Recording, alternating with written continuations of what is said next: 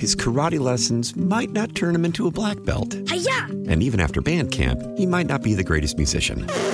But with the 3% annual percentage yield you can earn on a PenFed premium online savings account, your goal of supporting his dreams Thanks for everything, Mom and Dad. will always be worth it. Apply today at PenFed.org slash savings. Federally insured by NCUA. $5 minimum to open account. To receive any advertised product, you must become a member of PenFed.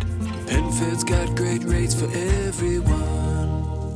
Why? Why? If you have T-Mobile 5G home internet, you might be hearing this Why? a lot. Why? Every time your internet slows down during the busiest hours. Why? Why? Because your network gives priority to cell phone users. Why? Good question. Why not switch to Cox Internet with two times faster download speeds than T-Mobile 5G home internet during peak hours? Okay. Stop the whys and visit cox.com slash 5G home for details. T-Mobile prioritizes certain T-Mobile phone users over home internet users during times of congestion. A couple of recent U.S. Supreme Court rulings have brought up the topic of federalism again, state sovereignty. And Sanford Levinson is a professor at the University of Texas School of Law. He's also a professor of government at UT Austin.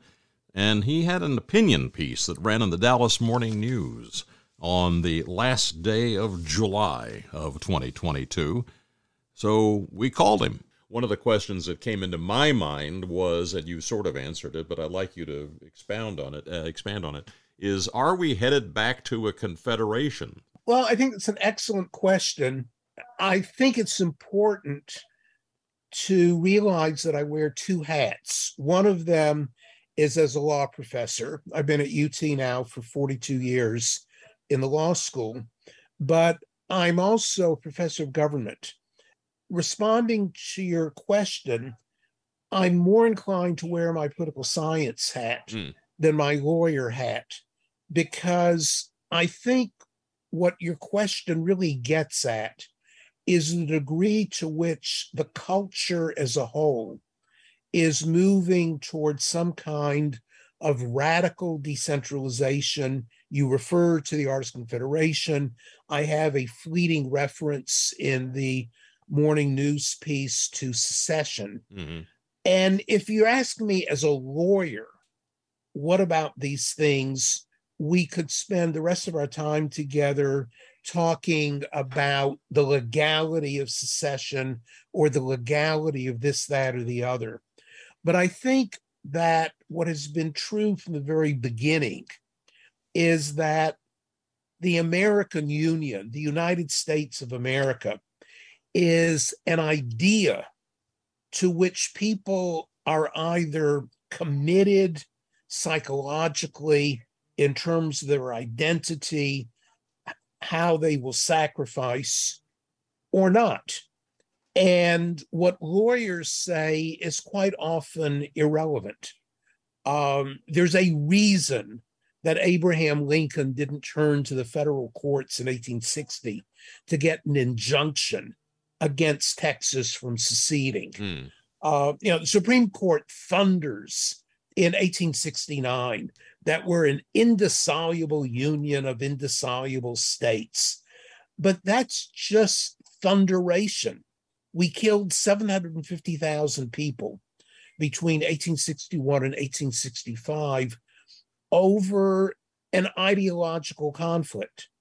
So, this is a long way of saying that I think it is truly a matter for debate and worry about how many people today are becoming less and less committed to a project of the United States of America and have a desire, a fantasy, whatever you want to call it, depending where you are Mhm. on the ideological spectrum, of returning to what I would regard as a fantasy good old days where states were, quote, sovereign, unquote.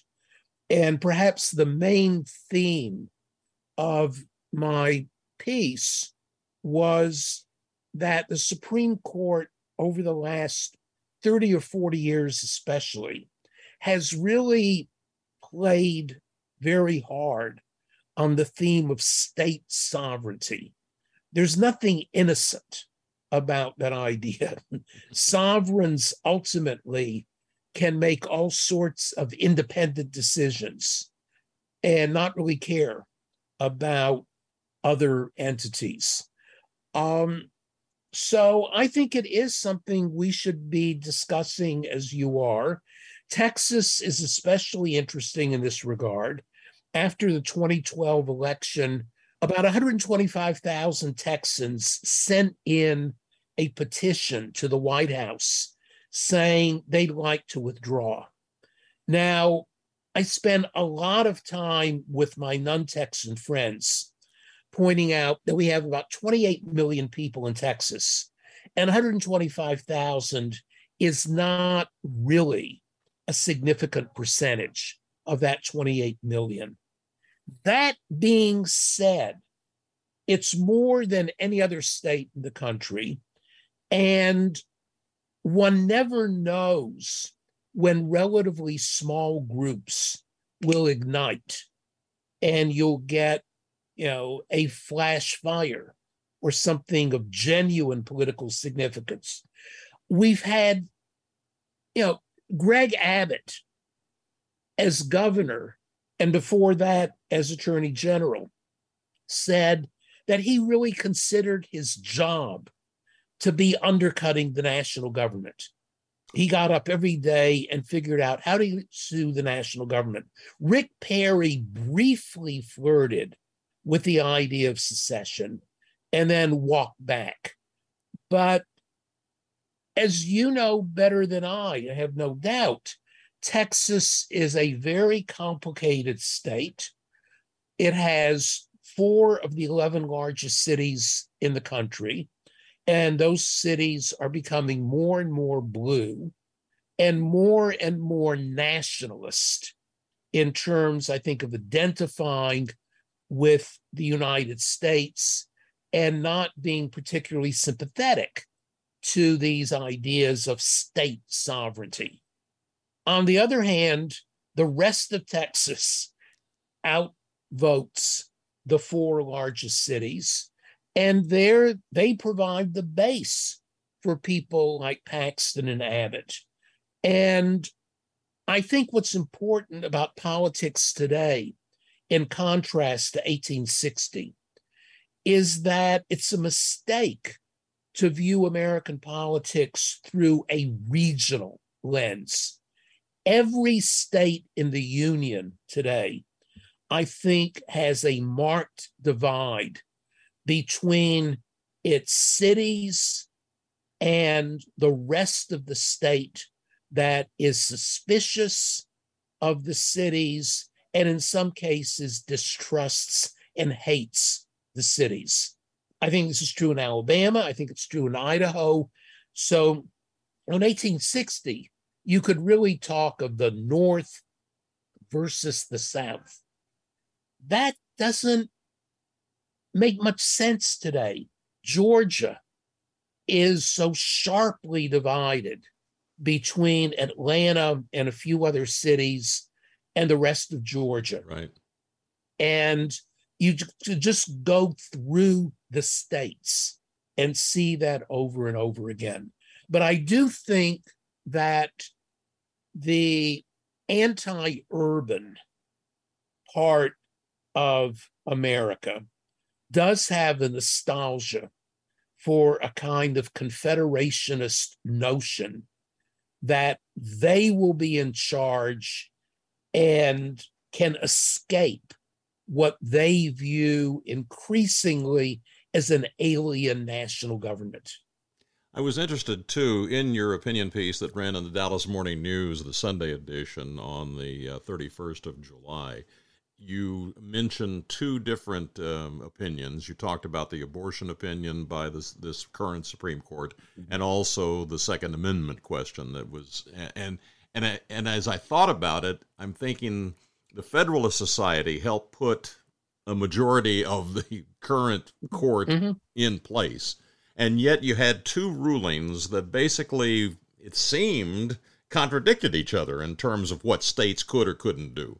Yeah. because they were they were saying, in the one hand, that a state can't limit guns, but on the other hand, they, they can limit abortion. Yeah, I think that's exactly right. Now, putting on my lawyer hat for 90 seconds, Okay. All I. I would say, well, the people who like both decisions Mhm. would say just read the Constitution. The Second Amendment spells out a right to keep and bear arms. Just read the Constitution. Nowhere does it talk about reproductive choice Right. or abortion. Right. But there are all sorts of problems with that argument. And I won't take the time, unless you want to go down, to go through the problems, because I think you've identified a really, really interesting contradiction between the two opinions at the ideological level.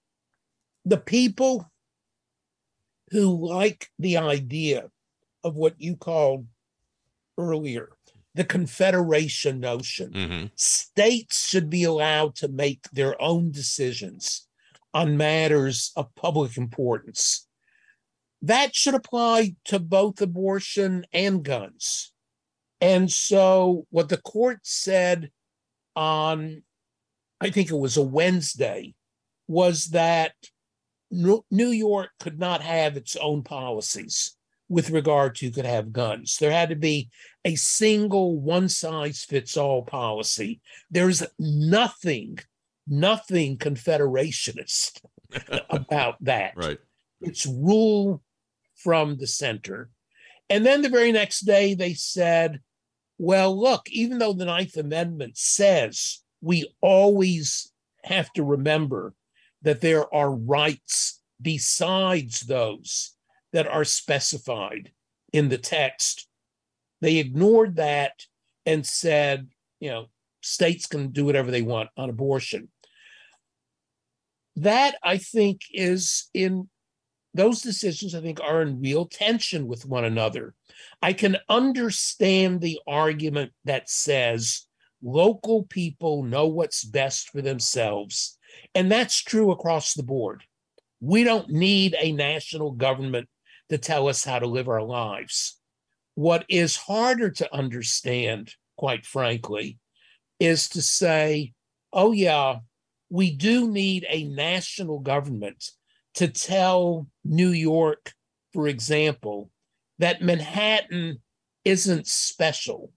It's the same as Vermont in terms of the potential consequences of allowing freewheeling access to guns. Um, I don't think it makes any sense. Um, but by the same token, many liberals are also caught in that same tension. That is to say, and I'll use the word we because those are my politics, we would say that it's really important to note that New York is different from Idaho, particularly the urban areas, or Washington, D.C., you know, just march through the differences. And those ought to be recognized with regard to guns. But with regard to reproductive choice, we live in one united country that ought to have one united policy. I'm prepared to defend that.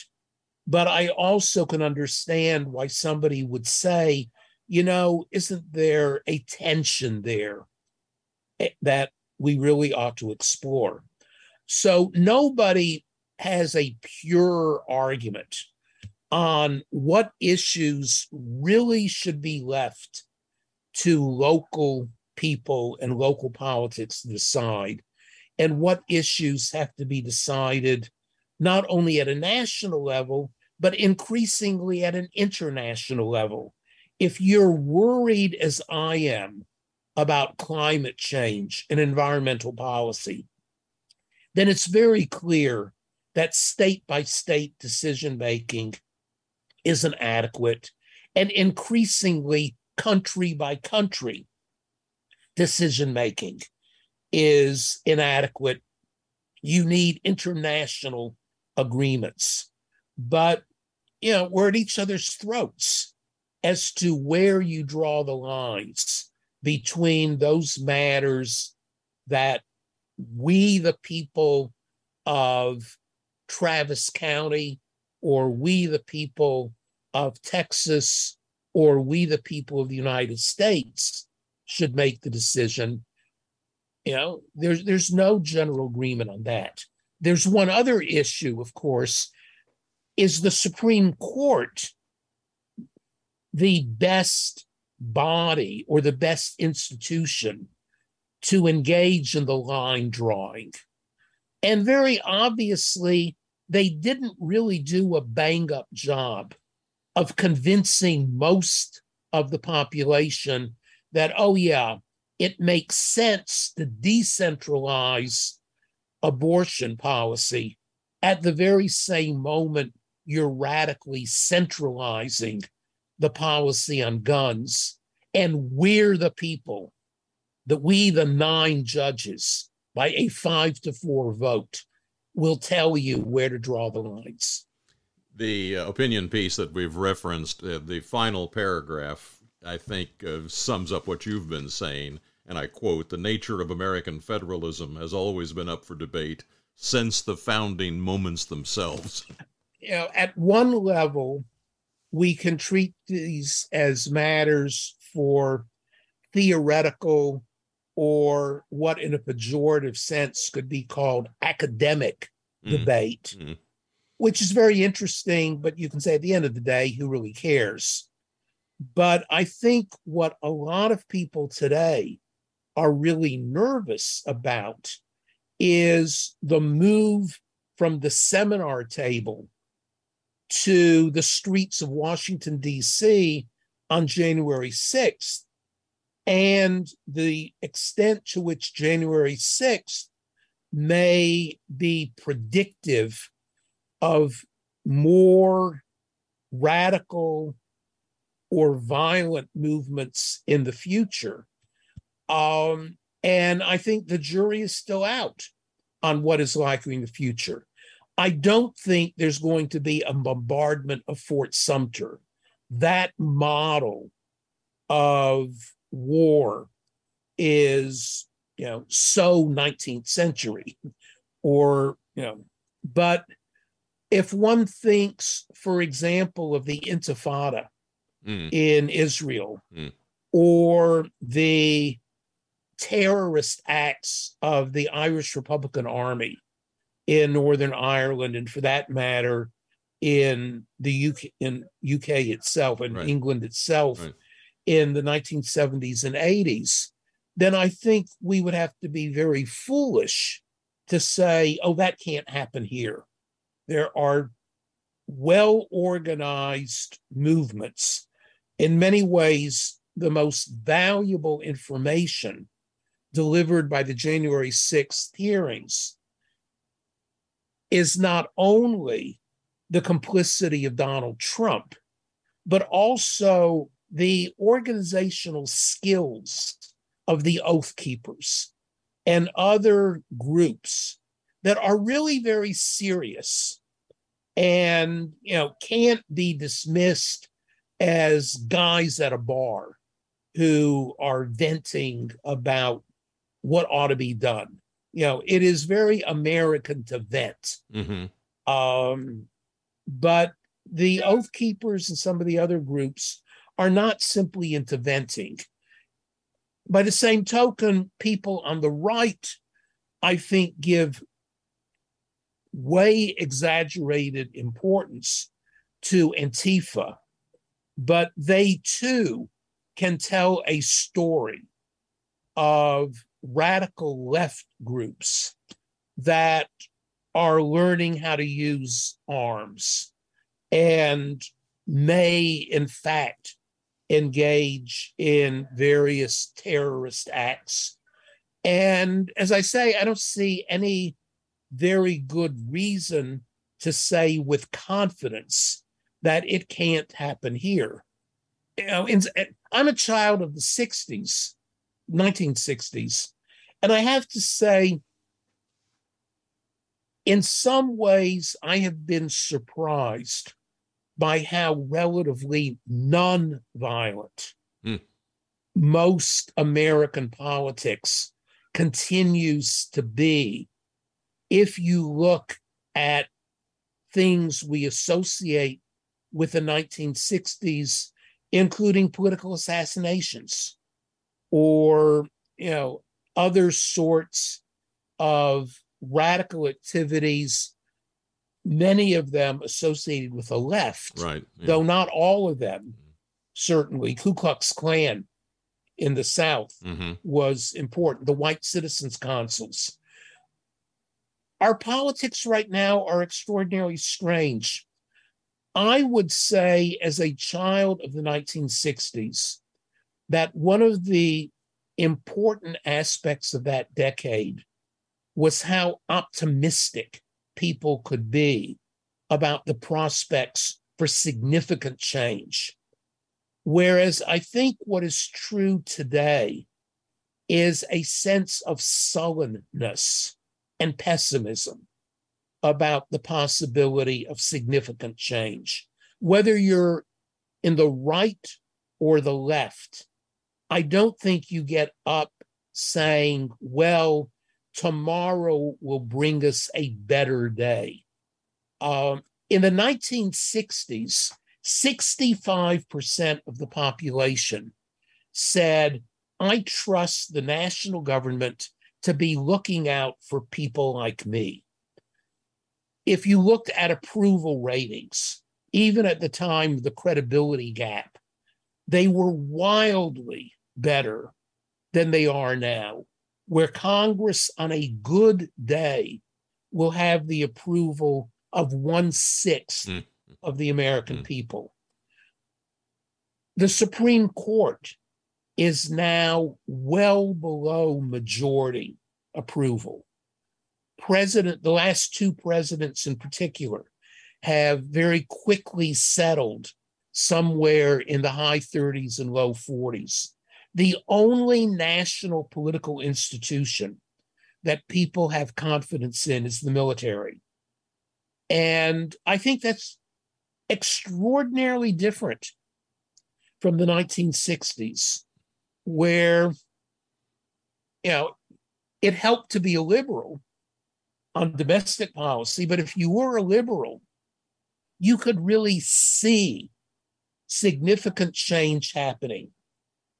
And Lyndon Johnson, to the amazement of many people, became the most visible and eloquent, far, far more so than John Kennedy, the, Yes. the most eloquent proponent of significant change in American politics.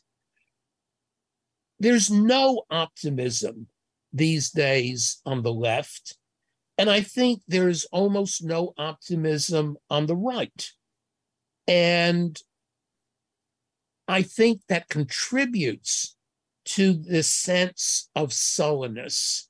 And then the question is, you know, is this like a tinder dry forest that's waiting for a match to set off some sort of conflagration?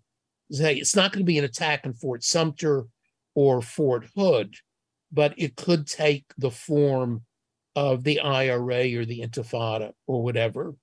Or will people just continue to feel more and more angry about what they feel is happening to their country and believe that really nothing can be done about it? That we have elections, but you know, at the end of the day, they don't turn out to be all that important because relatively little happens. The Republicans couldn't repeal Obamacare, even though they had the presidency and both the House and the Senate. And Joe Biden can get through only that part of his domestic program that Joe Manchin and Kyrsten Sinema Right. will support. Um, so, you know, Yogi Berra said it's really hard to predict the future. and um, he was right. I I can give you scenarios of an impending civil war. There, you know, there recent books have been written Yes. about the American upcoming American Civil War. I happen to be very, very interested in the theory of secession and you know am curious whether there will be any serious secessionist movements in the United States or not. I doubt that there will be because of what I mentioned earlier. That is the split within states ultimately being more important than the splits between states. Gotcha. Um, um, you know, or will something magical happen in the 2024 2028 elections where out of the discord and polarization will come some new American consensus that will be able to govern. I'd be surprised, but who knows?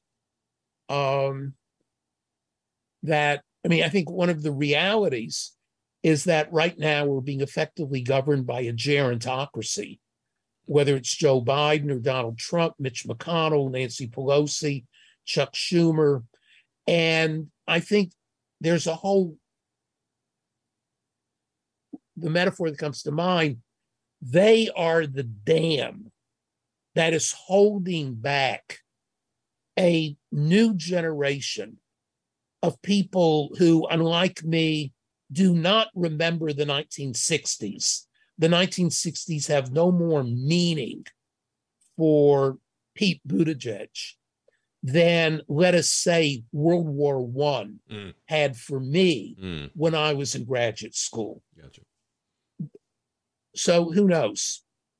His karate lessons might not turn him into a black belt. Hiya! And even after band camp, he might not be the greatest musician. But with the 3% annual percentage yield you can earn on a PenFed premium online savings account, your goal of supporting his dreams Thanks for everything, Mom and Dad. will always be worth it. Apply today at penfed.org slash savings. Federally insured by NCUA. $5 minimum to open account. To receive any advertised product, you must become a member of PenFed. PenFed's got great rates for everyone. Why? Why? If you have T-Mobile 5G home internet, you might be hearing this Why? a lot. Why? Every time your internet slows down during the busiest hours. Why? Why? Because your network gives priority to cell phone users. Why? Good question. Why not switch to Cox Internet with two times faster download speeds than T-Mobile 5G home internet during peak hours? Okay. Stop the whys and visit cox.com slash 5G home for details. T-Mobile prioritizes certain T-Mobile phone users over home internet users during times of congestion. Celebrate and save at Ashley's anniversary sale with hot buys, your choice of colors starting at just $3.99. Ashley Sleep mattresses starting at $2.50. Plus, receive a free adjustable base with select mattress purchases and shop top mattress brands like Stearns and Foster, Tempur-Pedic, Purple, and Beautyrest Black with 60-month special financing. Only at Ashley. Subject to credit approval. No minimum purchase required. Minimum monthly payment, down payment, tax, and delivery may be required. See store for details. If we are facing this dam, this wall, this is an area that I hadn't even thought about, but the way you the way you pictured that for me, that we have this wall of gerontology. What comes next? Let's say the dam breaks. What comes next? Is it the Buttigieg wave or is it the DeSantis wave? Well, again, um, Yogi Berra should be our our guide here. It is not unthinkable. It's probably unlikely, but it's not unthinkable that 2024 could be a contest between Buttigieg and Tom Cotton Hmm. from Arkansas Yes. a very, very smart, very conservative senator who doesn't c- carry all of the baggage that DeSantis does, including the fact that I suspect that Donald Trump will do whatever he can to sabotage DeSantis because DeSantis is not waiting around for Trump to make his decision. right. Josh Hawley, I think, is fading fast. But one of the things I find interesting about Hawley and Cotton, both of them are the products of thoroughly elite education. They're champing at the bit to take over. And there are other Republican relative youngsters.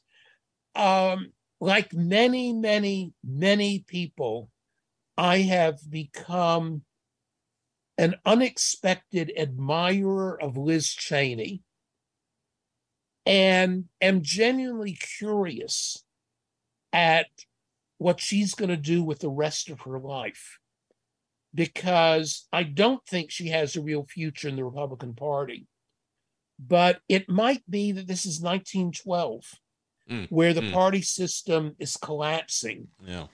And Cheney could be a very, very interesting third party candidate. And she has clearly demonstrated a political imagination and integrity that makes her close to unique right now. I think that prior to Donald Trump, the ultimate step upward for her would have been to become Speaker of the House. She was on that track. But clearly, her future now will be something dramatically different. And I will be very curious to see what she does. But I mean, the Republican Party is full of very, very ambitious relative youngsters, none of whom I would vote for, but they are clearly serious in terms of having political visions and a willingness to throw themselves into the hard work of politics. I think that is less true in the Democratic Party because the Democratic Party right now is led by old people who don't want to give up. Mm. Um, in in an American Political Science Convention at some time in the 1960s, I would swear under oath that I heard John P. Roche, who was a political scientist from Brandeis, who also was an advisor to Lyndon Johnson. Okay. But I would swear that I heard him say, power corrupts, and the prospect of losing power Huh. Corrupts absolutely. I think that's a very profound insight. And there are different forms of corruption. Um, I don't think Nancy Pelosi is corrupt in any traditional sense. James Clyburn certainly isn't. But I think that all of them share with Trump a desire to keep the power that they've got and not to give it up voluntarily. I want Joe Biden to tell us tomorrow that he's not running for reelection. I think that one of the carryover views from the 20th century that is increasingly demonstrably false is that lame duck presidents are necessarily weaker than presidents who can, in effect, threaten to run for reelection. I think that might have been true in the 1960s. I think it is false in our century. I think Biden would, in fact, be stronger rather than weaker if he said that I'm going to be one term president. Back in 2016, I strongly advocated Hillary Clinton, who was then a youngster of a mere 68 or 69, Right. that she should declare that she would be a one term president, which would mean, among other things, she would spend no time raising money. She would spend every single day thinking only about what's best for the American people, govern with that vision, and turn over the presidency in 2020 to her successor. Um, but, you know, I've taught at UT for 42 years. There's a very good argument that I should have retired, but I enjoy what I'm doing. My dean wants me to stay. And so I'm still teaching.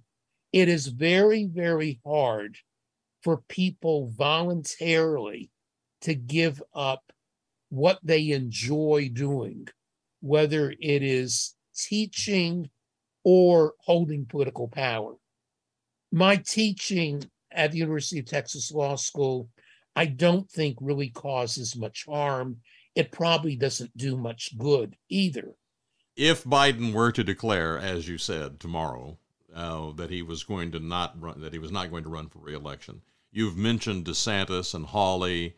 Uh, I guess we could throw Nikki Haley in there, Greg Abbott, a few other names, Tom Cotton, a few other names. Who do you see? You've mentioned Buttigieg. I mean, obviously, people are going to say the vice president, the current vice president. Yeah. Who else? Well, I mean, that's a terrific question. And given my own politics, my answer is fairly depressing because one can think of the senators who ran in 2016 and who were all impressive, but none of them really took off. Amy Klobuchar, Cory Booker, um, Vice President Harris, for a variety of reasons, including, I think, a certain lack of generosity by Joe Biden. She has not really been given an opportunity to shine. There are a couple of Democratic governors. The one who's getting a lot of mention right now is Governor Pritzker Right. from Illinois. Right. I don't see the governor of California Mm. mobilizing a national political coalition, big, given the, kind of the mythic state of, of California. There aren't any other Democratic governors who immediately leap to mind. So, speaking as a Democrat, I think one would have to say, you know, politics is always surprising. Mm. And maybe somebody will come out of the woodwork whom we don't really imagine right now, but who will just capture us. I mean, let me say, and I'm not saying this altogether seriously, but I'm not altogether kidding either. When Steve Kerr gave his pre-game talk and said, you know, the championship of the NBA is nice, but it's really, really trivial. Let's talk about gun mm-hmm. violence. I thought he exemplified leadership.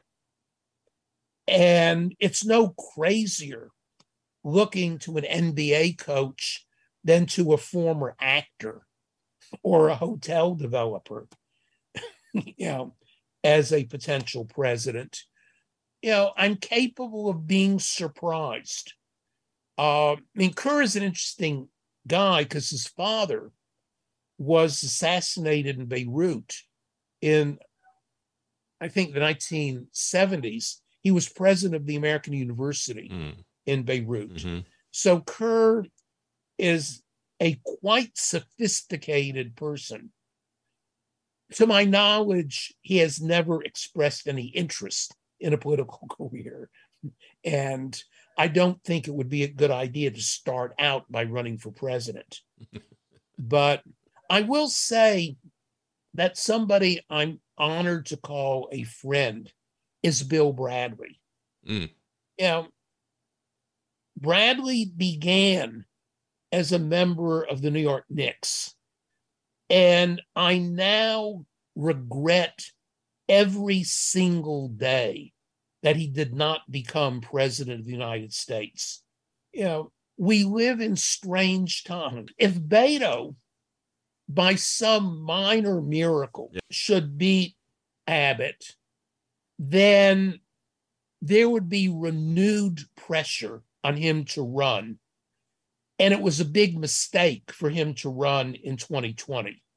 Oh, you know, I, I saw one article in the Washington Post saying that Senator Warnock, if he wins Oh. reelection in Georgia, Mm-hmm. is somebody we might take seriously, that he's a very capable guy. He is certainly eloquent, and he could, you know, realign American politics as we think of it by turning every state in the South, maybe even including Mississippi, into a battleground state. The times are a changing, and we don't really know how they're going to go. His karate lessons might not turn him into a black belt. And even after band camp, he might not be the greatest musician. But with the 3% annual percentage yield you can earn on a PenFed premium online savings account, your goal of supporting his dreams Thanks for everything, Mom and Dad. will always be worth it. Apply today at penfed.org slash savings. Federally insured by NCUA. $5 minimum to open account. To receive any advertised product, you must become a member of PenFed. PenFed's got great rates for everyone. How powerful is Cox Internet? Powerful enough to let your band members in Vegas, Phoenix, and Rhode Island jam like you're all in the same garage. Get Cox Internet powered by fiber with America's fastest download speeds. It's internet built for tomorrow, today. Cox, always building better. Cox Internet is connected to the premises via coaxial connection. Speeds vary and are not guaranteed. Cox terms and other restrictions may apply. Analysis by Ookla Speed Test Intelligence Data. Fixed median download speeds. US Q3 2023. Celebrate and save at Ashley's anniversary sale with hot buys, your choice of colors starting at just $3.99. Ashley Sleep mattresses starting at $2.50. Plus, receive a free adjustable base with select mattress purchases and shop top mattress brands like Stearns and Foster, Tempur-Pedic, Purple, and Beautyrest Black with 60-month special financing only at Ashley. Subject to credit approval. No minimum purchase required. Minimum monthly payment, down payment, tax, and delivery may be required. See store for details.